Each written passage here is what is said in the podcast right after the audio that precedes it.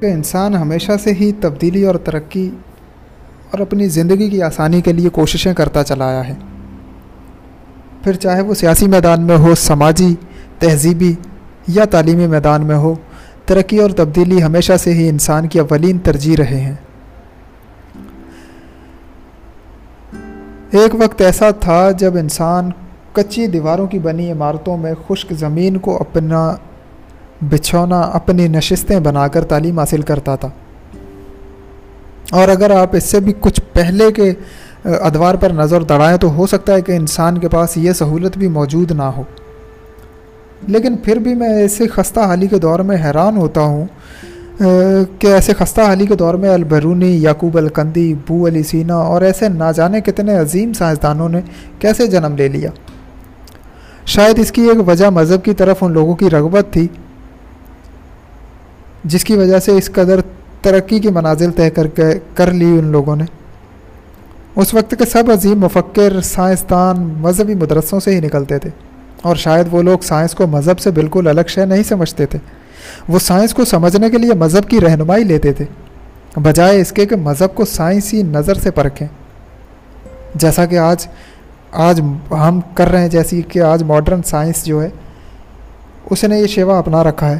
اور اگر ایسا نہیں ہے، تو پھر آج ہمارے پاس کشادہ اور رنگ برنگے پتھروں سے بنے نامور تعلیمی ادارے موجود ہیں۔ ہمارے پاس آکسفورڈ اور نہ جانے کتنے ہی ایسے بہترین تعلیمی نصاب موجود ہیں۔ لیکن پھر بھی ان ٹھنڈے اور ایئر کنڈیشن کمروں میں بچوں کو بٹھا کر ماڈرن زمانے کے جدید ترین بہترین تعلیمی نصاب پڑھانے کے باوجود کیوں ہم ایک بھی ابن سینہ پیدا نہیں کر پائے؟ کیوں ہمارے تعلیمی اداروں میں سے کوئی البرونی بن کر نہیں نکلا؟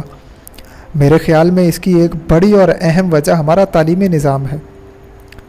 آج ہم نے مذہب کو پس پشت ڈال کر اپنی ساری توجہ سائنس پر مرکوز کر دی ہے۔ جس کا نتیجہ انتہائی خطرناک شکل میں آئے دن ظاہر ہوتا رہتا ہے۔ ہم نے جدید تعلیمی نظام کے نام پر پورے ایجوکیشن سسٹم کا بیڑا غرق کر کے رکھ دیا ہے۔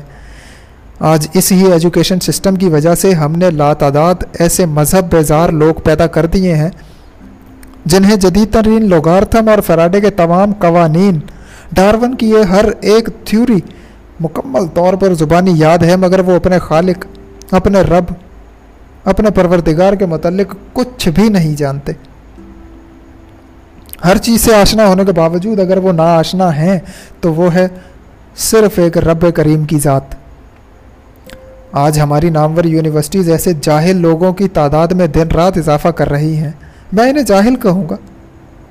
ہو سکتا ہے کہ میرا یہ لفظ آپ کے لیے ناگوار گزرے، لیکن میں پھر بھی اس چیز کو ایسی کیٹیگری میں آنے والے لوگوں کو جاہل ہی تصور کرتا ہوں۔ جو ایک نظر نہ آنے والے سپر پارٹیکل کے تو قائل ہیں، مگر اس پارٹیکل کو پیدا کرنے والے خالق کے وجود سے یکسر انکار کیے بیٹھے ہیں۔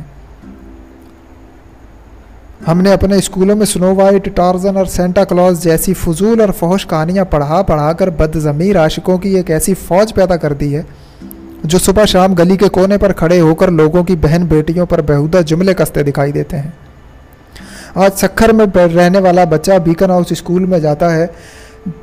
اور وہاں پہ جا کے سنو وائٹ کی کہانیاں پڑھ رہا ہے، جہاں پہ کبھی زندگی میں سکھر کے جنگلات میں، سکھر کے ریگستان میں، اس نے بارش بارش تو برف باری تو بہت دور کی چیز، بارش کبھی کبھی نصیب ہوتی ہے۔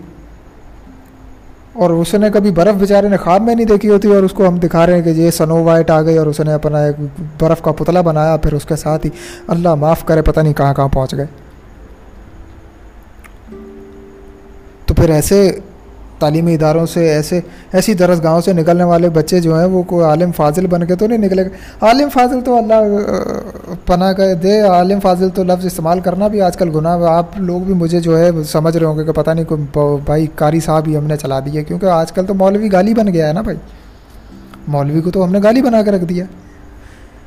حالانکہ اللہ کے رسول کی حدیث ہے کہ انبیاء کا ورثہ جو ہے، وہ علماء ہے لیکن علماء کو تو ہم نے گالی بنا دیا۔ ہمارے لیے اگر کوئی بہترین اور برائٹ اور بہترین قسم کے ہیروز کی مثال ملتی ہے تو وہ شاہ رخ خان، سلمان خان اور پتہ نہیں کیا کیا۔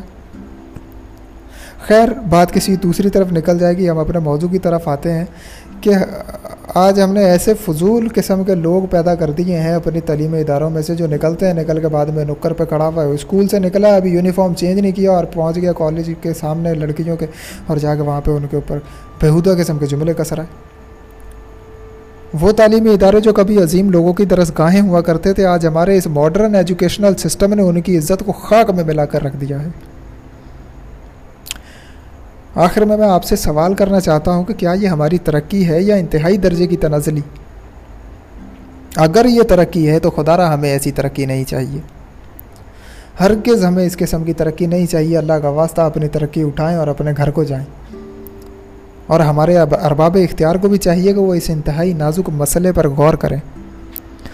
کیونکہ تعلیم ایک باشعور نوجوان پیدا کرتی ہے اور نوجوان قوموں کا مستقبل ہوا کرتے ہیں۔ خدا را خدا را خدا را اپنے مستقبل کی فکر کریں۔ جاتے جاتے میں بس اتنا کہنا چاہوں گا کہ اگر آپ کو میری باتیں پسند آئی ہوں، تو آپ میرے چینل کو ضرور ضرور ضرور سبسکرائب کیجیے گا تاکہ میری آنے والی ہر ایپیسوڈ پر وقت آپ تک پہنچتی رہے۔